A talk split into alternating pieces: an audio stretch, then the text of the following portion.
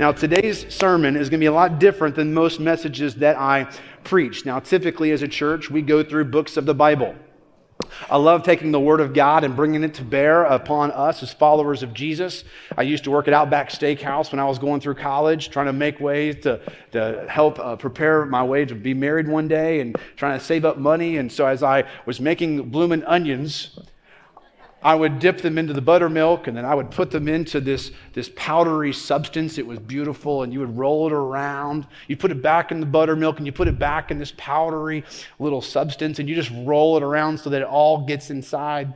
Well, that's what I seek to do with us as followers of Jesus when we gather on Sunday mornings. I want to roll you around like a blooming onion. I want to get as much of the word into your hearts and into your lives so that you might love and follow Jesus more faithfully. So, Lord willing, next week we're going to jump back into our sermon series through the book of Acts. We'll be in Acts chapter 2, picking up where we left off before Christy and I uh, went to Israel. But I do want to take some time today to share with you about our experience over in Israel together. It was a phenomenal trip where 17 of us, a team of 17, uh, went to the Holy Land. It was supposed to take place back in March of 2020, and we all remember what happened then. And so we had to reschedule this trip five times, but the Lord was very gracious and it finally enabled us to go. And when we went, our entire team, our faith was strengthened our joy was increased, and we all were stirred with a greater passion for Jesus. But I think for me, one of the big takeaways is I have an even greater confidence that the Bible really is the Word of God. Now, convictionally, I've always been there, but in many ways, I feel like the roots of my conviction went deeper. There's a greater uh, foundation that this really is the Word of God, that we can trust this book. You can bank your soul upon all that this word contains. And so, as we springboard into today's message, I want us to look together at Psalm 119, verse 160. Psalm 119, verse 160. So, let's look at this together. Let me show you uh, Psalm 119, verse 160.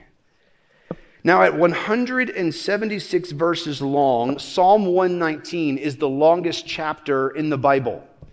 This psalm is an acrostic poem. It has 22 stanzas, one for each letter in the Hebrew alphabet. Now, you and I, we can't see this in the English translations that we have in our laps, but with each stanza, each verse begins with the same Hebrew letter. So if you can imagine that a, a, third grader comes home with an acrostic poem where every sentence begins with the letter E. That's what Psalm 119 is, is that for each letter of the Hebrew alphabet, each verse within that stanza begins with that Hebrew letter. But also, every verse in Psalm 119 is a celebration, it's an affirmation, and it's a desperation for God's word. For 176 verses, the psalmist points to God's precepts, God's statutes, God's commands, God's judgments, God's decrees, God's instruction, God's ways, and how good they are. And as followers of Jesus, we are to memorize them, meditate upon them, love them, and obey them. And we get to Psalm 119, verse 160. This is what the scripture says The entirety of your word is truth. Each of your righteous judgments endures forever. What I'd like to do now is we unpack this beautiful verse in Scripture. Is I want you to see the beauty and the truth of God's Word. And as, if I can get our, our tech team, KD, can y'all bring me a handheld? Is that okay? We'll just do that. Well, I'll go with a handheld today. I want you guys to have great confidence that every word, every letter, every sentence, every paragraph, every page, every book in each testament is 100% accurate and true in all that it contains. So, God, who is truth, tells us about himself. We have his self revelation of who he is, what he is like, and how we can relate with him through his word. This is why the psalmist writes in verse 160 The entirety of your word is truth. Each of your righteous judgments endures forever. You see, God's word reflects God's character. God is truth, therefore, his word is truth. God is righteous, therefore, his word is righteous. God is eternal, therefore, verse 160, his word endures forever. You see, what you believe about the Bible reveals about what you believe about God. If you doubt the truthfulness of Scripture, you're doubting the very character of God. You're saying, in essence, God, you are not sovereign enough to preserve or protect your word. When we question and doubt the revelation of God, of how He's revealed Himself in His Word, we're saying, God, you are not powerful enough, nor are you good enough to keep your Word in a way that we can understand it and know you rightly. If there is anything God is passionate about, it is His own glory. And He desires for all men to know Him and to come to a knowledge of the truth you can have great confidence that God speaks with clarity and accuracy through His Word. And for those who question His Word, you are saying, God, you are not sufficient. You're questioning the character of God. For God has tied up His character with His Word. You either trust it all or you don't. You can't pick and choose what parts of Scripture you like and what parts you do like. Because if you begin picking and choosing what you like and what you don't like, it's not God that you're worshiping, it's yourself.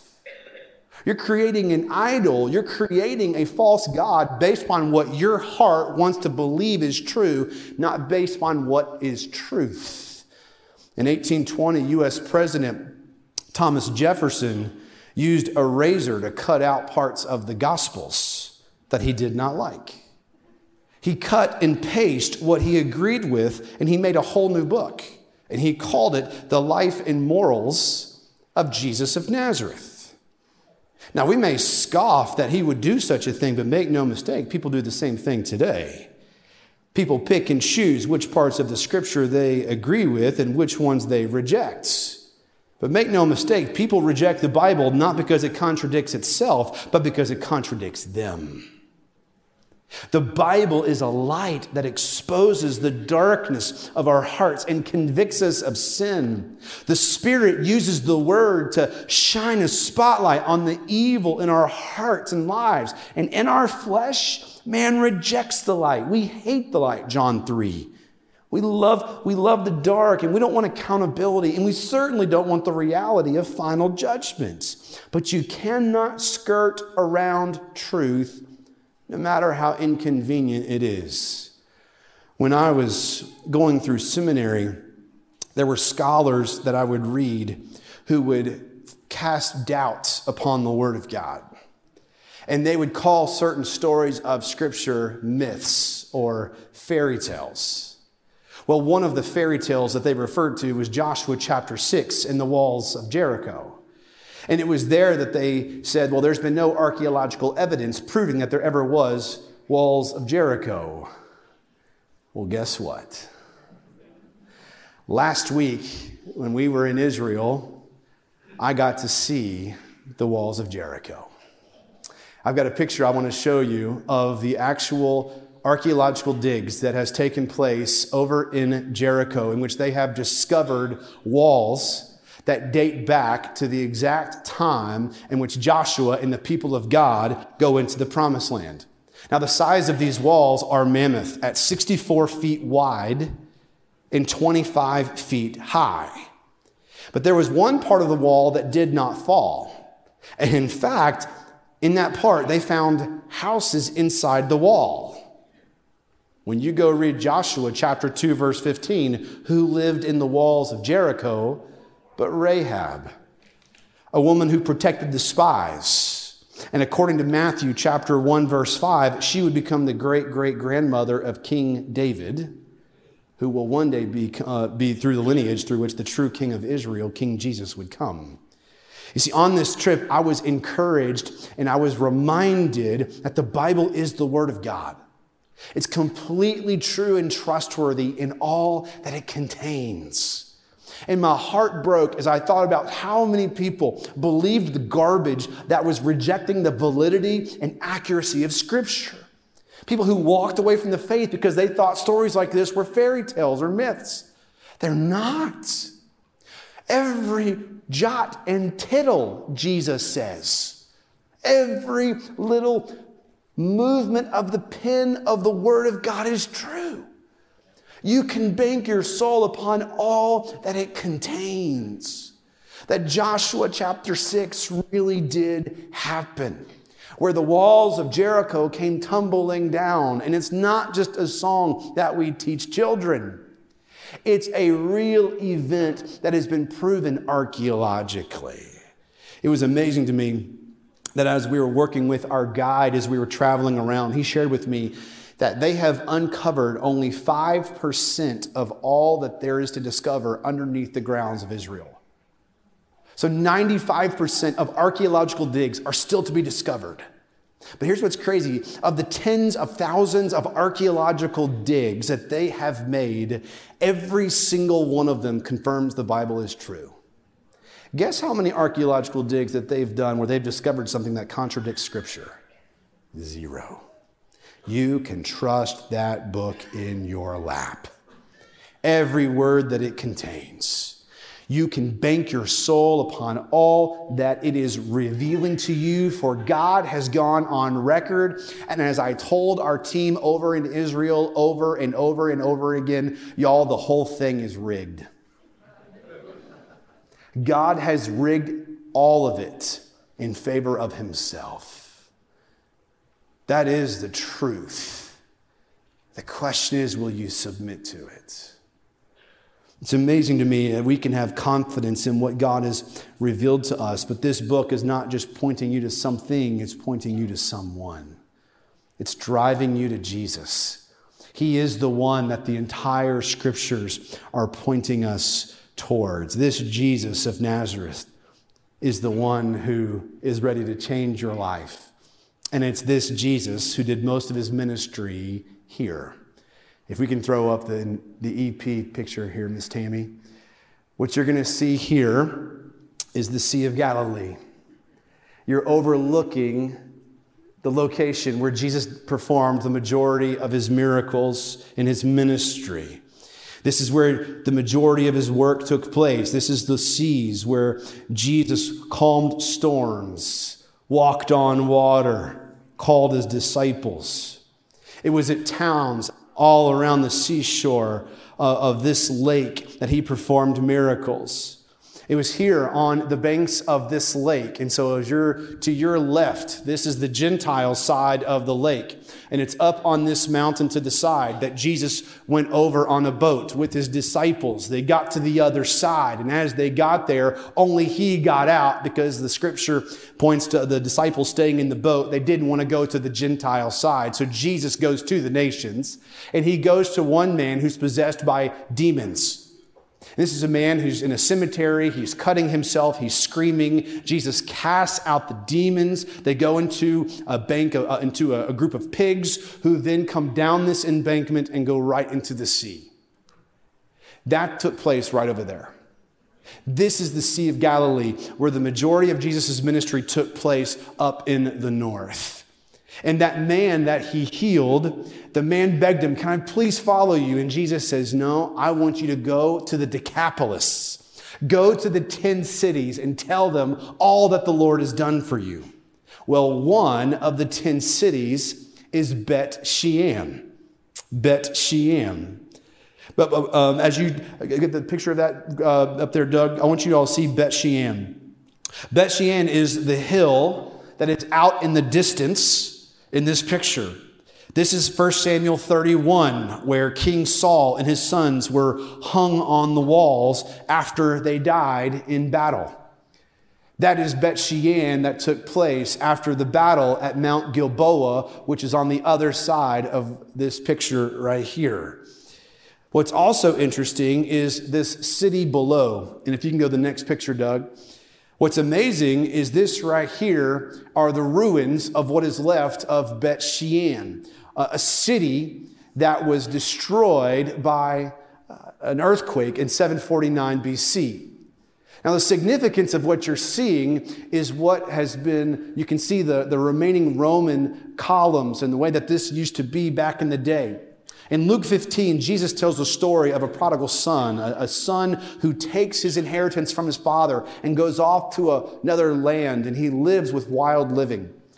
He, li- he gives himself to all kinds of decadence and sexual immorality and spending all of his wealth. Well, Bet Shean would have been a city that the disciples heard of and thought, oh, that sounds like a place like that.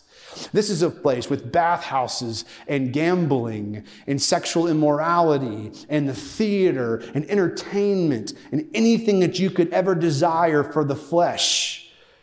But what happened is when the earthquake struck in 749, the city was utterly destroyed. Upon excavation of this property, archaeologists found the remains of a man who was crushed underneath one of the columns that fell on him during the earthquake.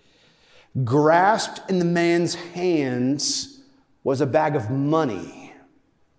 The story is told that possibly that in the midst of the chaos of the earthquake in the city crashing around him, the man ran and grabbed his money and then he fell to his death. The love of money led to his death. Proverbs 11:4 says wealth is not profitable on a day of wrath, but righteousness rescues from death. You see, as followers of Jesus, we are not those who store up treasures on earth where moth and rust destroy, where thieves break in and steal. We store up treasures in heaven where moth and rust do not destroy, where thieves do not break in and steal. For where our hearts are, there we there where, where your heart is, there your treasure may be also.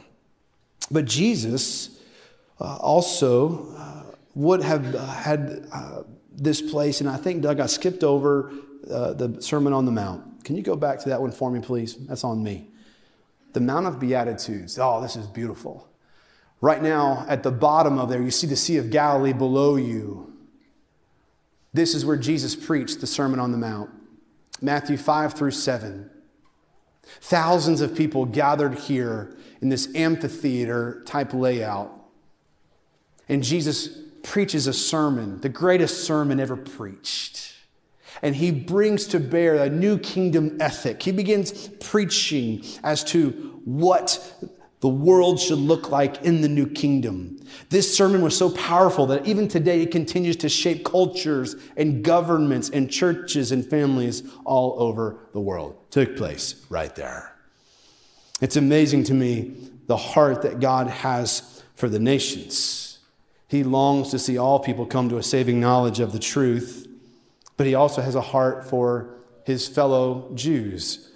We see Jesus would be brought here to the Mount of Precipice. I'm going to show you here on the environmental projections the Mount of Precipice. And if we can bring the lights down just a bit, I want you all to see what's happening here. In Luke chapter 4, Jesus is, goes to his hometown of Nazareth. And if you can imagine, as you're looking out in this valley, Nazareth is directly behind you. That's the hometown of Jesus. That's where he grew up. That's the small town where they knew his family, his dad Joseph. They knew his mother Mary. And he goes back in Luke chapter 4 and he goes into the synagogue and he unveils the scroll. He pulls back the scroll. He brings the word of God to bear. He begins talking about how God has a heart for Gentiles and how he himself, the scriptures are fulfilled in their reading. He's pointing to himself as the Messiah. And the people were so enraged by such a declaration that they brought him here to throw Jesus off a cliff. And so he was standing right where you are, right here. But I want you to see what's also happening here at this moment. So, off to your left, over here, is Mount Tabor, possible location of the Transfiguration. Off to your right, in the far distance, is Mount Carmel. That's where Elijah went and did battle with the prophets of Baal. And underneath your feet in the valley is the valley of Armageddon. Revelation 19 points to the day in which you and I are going to be here. The final battle will take place right here. It will be a bloody, awful battle. But Jesus will come, and those who are with him will be riding horses. That's us. The scripture does not say that we're going to be carrying any weapons with us because the only weapon is the sword that comes from the mouth of Jesus. And it is at this place that he will do away with his enemies once and for all. Take a good hard look here, y'all, because you're going to be here one day. At the end of the age, we're going to be with the Lord. And it's going to be a day of reckoning, and it's a day of celebration for those who belong to Jesus. You see, there's coming a day in which everyone from every tribe and tongue and people and nation who has believed the gospel, we will be with the Lord. You see, this is the heart of God for the nations.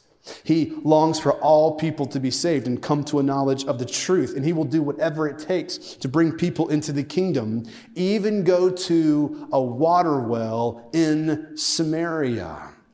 When we get to John chapter 4, we see that Jesus is influencing a lot of people. His popularity is growing in Jerusalem. The Pharisees, the religious leaders, don't like the fact that Jesus is gaining momentum in his ministry. And so he tells his disciples, hey, we're going on a road trip. And so they begin to set out away from Jerusalem. And verse 4 says, he had to go through Samaria. Now, I want you to grab hold of the significance of this. Jesus is in the south in Jerusalem. He's headed up north to Galilee, and in the middle is Samaria right here. The Samaritans were hated by the Jews. We heard this so eloquently last week from Pastor Corey as he was talking about the, the parable of the, of the Good Samaritan. These are half breeds, half Jew, half Gentile. They hated each other. Jews hated Samaritans, Samaritans hated Jews. So much so that whenever Jews wanted to go from the south in Judea and Jerusalem to go up north to Galilee, instead of going straight up north, like up I 65, they go over the Jordan River, which is right here. They cross over the Jordan River, go north, and then come back over just to avoid Samaria in the middle. But what did Jesus do? He went right up the middle. He crossed geographical barriers, he also cra- crossed racial barriers. Jews and Samaritans, they didn't jihad, they didn't like each other. Didn't matter to Jesus. He had an appointment with this woman to lead her to himself. This is a man who crossed, Jesus crossed gender barriers because men, especially rabbis, do not speak to women in public. And as he's headed there, the disciples are so confused as to why in the world they're going through Samaria. And while they're away at Sychar, he comes to this water well right here. This is called Jacob's well. This is the well that Jacob dug up back in Genesis 33 the exact same well. It's the only one in the area, so we know that this is the well of Jacob from Genesis 33 and from John chapter 4. And it's here that Jesus encounters this woman who's had five husbands, and she's now living with a man who's not her husband. And like a trained TSA agent, he begins to unpack the baggage of her life. He begins to reveal all the hidden things in her heart. She begins to realize, oh my goodness, he really is the Messiah. She makes a beeline to Sychar to go tell everybody, could this be the Messiah? Come meet a man who's told me everything I've ever done. That took place right here. This well is actually still working. In fact, I got to drink water from it. it still works. And I'm sitting here thinking, I'm drinking water from the same well that Jesus and Jacob and patriarchs have drank from. It's right there. And I was reminded look at God's heart for the nations. A woman who's not Jewish, a woman who's a dog in the eyes of the Jews. And look at the heart of God. He loves the nations. And Jesus is willing to cross geographic and gender and racial barriers to bring people to himself. And that is the heart of God to see people come to a saving knowledge of the truth. And it would be at this well that he would begin to explain to this woman, You drink from this water and you'll be thirsty again. But if you drink from me, the living water, you will never thirst again. On the night when he was betrayed, the Lord Jesus then came here to the Garden of Gethsemane. He came here to pray. It's at the foot of the Mount of Olives, just outside of Jerusalem, a place where Jesus would regularly gather with his disciples because Judas Iscariot knew where to find him that fateful night. These are the same trees that were there when Jesus was there. 2,000 year old trees still there. And it's underneath these trees that Jesus prayed on that fateful night. And he prayed to the point of drops of blood coming out of his pores as he's preparing to drink the cup of God's wrath for the sins of the world on the cross. It was here in the Garden of Gethsemane that Jesus suffered, and he prayed, Not my will, Lord, but your will be done. And it would be here that Judas Iscariot would lead the soldiers to come and arrest Jesus. Jesus would then be taken across the Kidron Valley and marched up to the home of Caiaphas. It would be in the basement there where he would be beaten, mocked, spit upon, cursed at, lied about, and denied. And then Jesus would then be lowered through this hole down into a dungeon underneath Caiaphas' house to await for the trials that would come the next day. Here, Jesus was left alone in the dark, left alone waiting the worst that the world could throw at him the next day. And it was in this dungeon that our team read Psalm 88. Psalm 88 says, For I have had enough troubles, and my life is near Sheol. I'm counted among those going down to the pit. I'm like a man without strength, abandoned among the dead. I'm like the slain lying in the grave whom you no longer remember and who are cut off from your care. You have put me in the lowest part of the pit, in the darkest places, in the depths. Your wrath weighs heavily on me. You have overwhelmed me with all your waves. You have distanced my friends from me. You have made me repulsive to them. I am shut in and cannot go out. My eyes are worn out from crying. Lord, I cry out to you all day long. I spread out my hands to you. This is where Jesus would remain until the next day in which he would face trials before the Sanhedrin, before Pilate, and before Herod. He would be flogged, mocked, beaten, and nailed to a cross. Now, there's debate today into the actual location of Jesus' death. Some think it is at Skull Hill. Others think it took place at the Church of the Holy Sepulchre. I'm going to show you a picture. This is the Church of the Holy Sepulchre, the place that is the presumed place where Jesus died. Inside this church, it's both wonderful and heartbreaking as pilgrims from all over the world will come and bow down and worship that place. Many people will take shrouds of cloth and rub the presumed rock that Jesus, is, Jesus was prepared for burial. And their hope is that by rubbing the cloth on that, they will be buried with it in hopes that that will provide for them resurrection. Whether this is the location or whether it's Skull Hill, the place is not as important as to why Jesus died. Jesus came and gave his life for broken sinners like us. That you and I are messy and broken and we are in desperate need of grace.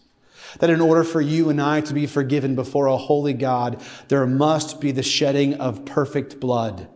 And it can't be yours and it can't be mine. Enter Jesus of Nazareth, who lived the perfect life that you and I couldn't live, died the death that we deserved that his perfect blood that was shed was enough to cover every sin that you've ever committed. At the beauty of the gospel that it was here at Golgotha that Jesus gladly and willfully, willingly went to the cross. He died in your place. You are so loved by God. Look at the cross of Christ, and that is where God goes on record to show you how much He loves you. And even while you were in rebellion, and even while you rejected him, and even while you shook your fist in his face with your sin, even while we were yet sinners, Christ died for us. This is what we rally around as followers of Jesus is we are a people who don't deserve to be here. We're a group of people who have believed this gospel and have declared together not only did Jesus die historically, Jesus died personally. He died for me. Question is have you believed that personally? I'm not asking if you mentally believe that Jesus died on the cross. I'm saying, are you willing to say, I believe Jesus died on the cross for me? One is information, the other leads to transformation. You must come to the point in time in your life in which you say, I believe Jesus died on the cross for me. It was my sin that nailed Jesus to the cross. It was my disobedience. And yet he loved me and gave himself up for me, and I believe it. Have you come to that point in time in your life where you've surrendered your life to the Lord Jesus Christ? If not, today you can be born again Today, there can be a transformation that takes place in your heart by you today saying, Lord, I'm going to turn away from my old life. The Bible calls it repentance. You repent, you turn away from your old life, and you turn to the Lord Jesus Christ. You put your faith and trust in Him, and you believe that He died on the cross for you. This Jesus didn't only die, He was also placed in a tomb, tomb that looked probably similar to this one a place where he was laid. But guess what? He didn't stay there. For on the third day, Jesus came back and he defeated death. Jesus rose again. And because he defeated death, so too will all who trust in him. That death no longer has the last word on you or me because Christ died and rose again. The beauty of the gospel is that we are a people who, in the mind of God, are already raised with Him and seated in the heavenlies. That we have a Savior who has passed through the heavens, Jesus Christ the righteous, who came and gave His life for us at Calvary, was buried, and rose again on the third day. That our hope and trust is not in a dead Savior, it's not in a dead Messiah, but in the living hope of the Lord Jesus Christ, the one who is alive and well the one who lives inside of all who believe and trust in him. This is what we're banking our souls upon. That we're a people of the book. We believe the truth of this book. And the truth of this book, his name is Jesus, changes everything about us. This is where our hope is found. It's found in the Lord Jesus Christ. The grave couldn't hold him, and guess what? The grave won't hold you either. We will rise and be with him forever. What about Peter? What about the one who denied Jesus three times on the night of his betrayal?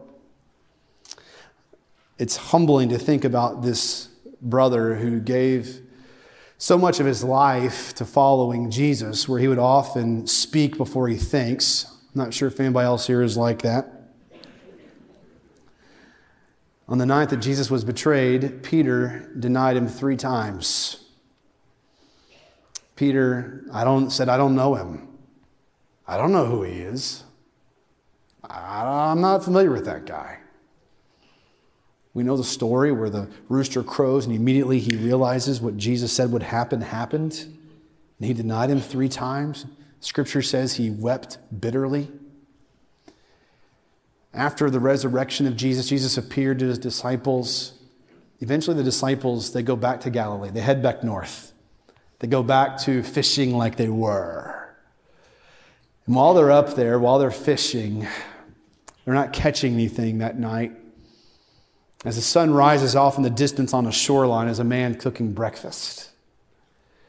And the man yells, Have you all caught anything? The disciples and Peter say, No. He says, Throw out your net on the other side of the boat. They throw out their nets, and immediately they fill up with fish. And Peter yells, It's the Lord. And the scripture says they're still a hundred yards off. He jumps in the water and swims ashore. And it's right here at Tabgha where Jesus restores Peter. Three times he asks him, Peter, do you love me? Peter, do you love me? Peter, do you love me? One for each time that Peter denied him. And three times Peter said, You know I love you. You know I love you. You know that I love you. And each time Jesus says, Feed my sheep, care for my sheep, shepherd my lambs. What a great reminder that in a moment when Jesus could have shamed Peter, in a moment when Jesus could have pointed his finger at him, a whole bunch of how could yous, Jesus cooks him breakfast. You may be thinking, man, I've messed up so bad. There's no way God could ever restore me. There's no way God could ever still love me.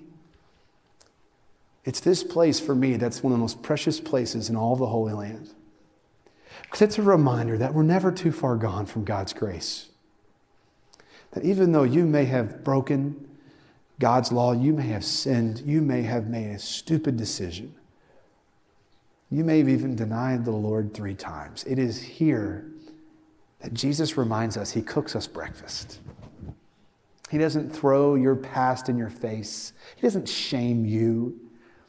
Overwhelming grace and love is yours in the face of Jesus. That you can come back to Him and He will restore you and He will give you work to do for His kingdom. I think for me, what stood out the most for this trip was one last place that we went En Gedi. En Gedi is an oasis in the middle of the desert. When King David was fleeing for his life from Saul, this is where he came, hiding in the caves, hoping not to be found. It was here that while Saul went into one of the caves and not paying attention, that David went and cut off a part of his robe. And it would be here that David would write Psalm 58. And he would write about how the Lord is the one who refreshes him even as he faces his enemies. It was a great reminder that as followers of Jesus, when we go through seasons of dryness in a barren land where spiritually we're just not as close to Jesus as we'd hoped, we can still come back to Jesus to be refreshed, to be transformed, to be reminded of who He is. So, a couple Sundays ago, I was here preaching to our team while you guys were here. And as we hiked up to this location, there were several college age students that were hanging out. And they saw our group coming, and so they walked on, but one girl stayed behind. And as, be, as I began to preach Psalm 58, I began laying out the gospel. And I see this girl who's not with our group, but she's paying very close attention. After we pray, we take some pictures, we dismiss. This girl approached Christy and I, and she said, You're very inspiring. And I said, Well, when you meet Jesus, you get pretty excited. And I said, Did you know that Jesus loves you? And she said, I didn't know that. I said, Well, what is your name? And she said, Hagar. And I said, Well, Hagar, I want you to know that Jesus loves you so much that he died on the cross for your sins. He gave his life for you, and he was buried, but he rose again on the third day. And he gives eternal life to anybody who trusts in him. This is the gospel. And I pointed to my wife and I said, at age 19, she gave her life to Jesus. And I said, at age 18, I gave my life to Jesus, and He has changed us, and He can change your life. And her eyes were glued to mine, and she was feasting off of every word I could share with her. And as our team was now out of sight and out of distance, and we needed to go catch up, I said, Hagar, do you own a Bible? She goes, Yes. I said, okay, I want you to go read the Gospel of John. Go read John, and I want you to learn about how much God loves you and how He's inviting you to believe. And she says, I'm going to go do that. And I was reminded once again the heart of God for the nations. That on a trip that had been postponed five times, the Lord ordained my steps to come to that location at that time to meet with that woman at that water well and to point her to the living water. That God has a heart for the nations to see all people come to a saving knowledge of the truth. And you and I have water well moments every day in which God brings people into our lives in which we get to point them to the living water. That they can look to Jesus and be refreshed. They can look to Jesus and be forgiven and be adopted and be brought into a brand new kingdom. We have that opportunity. And why do we do this? Because every word in that book is true. It's trustworthy and it endures forever.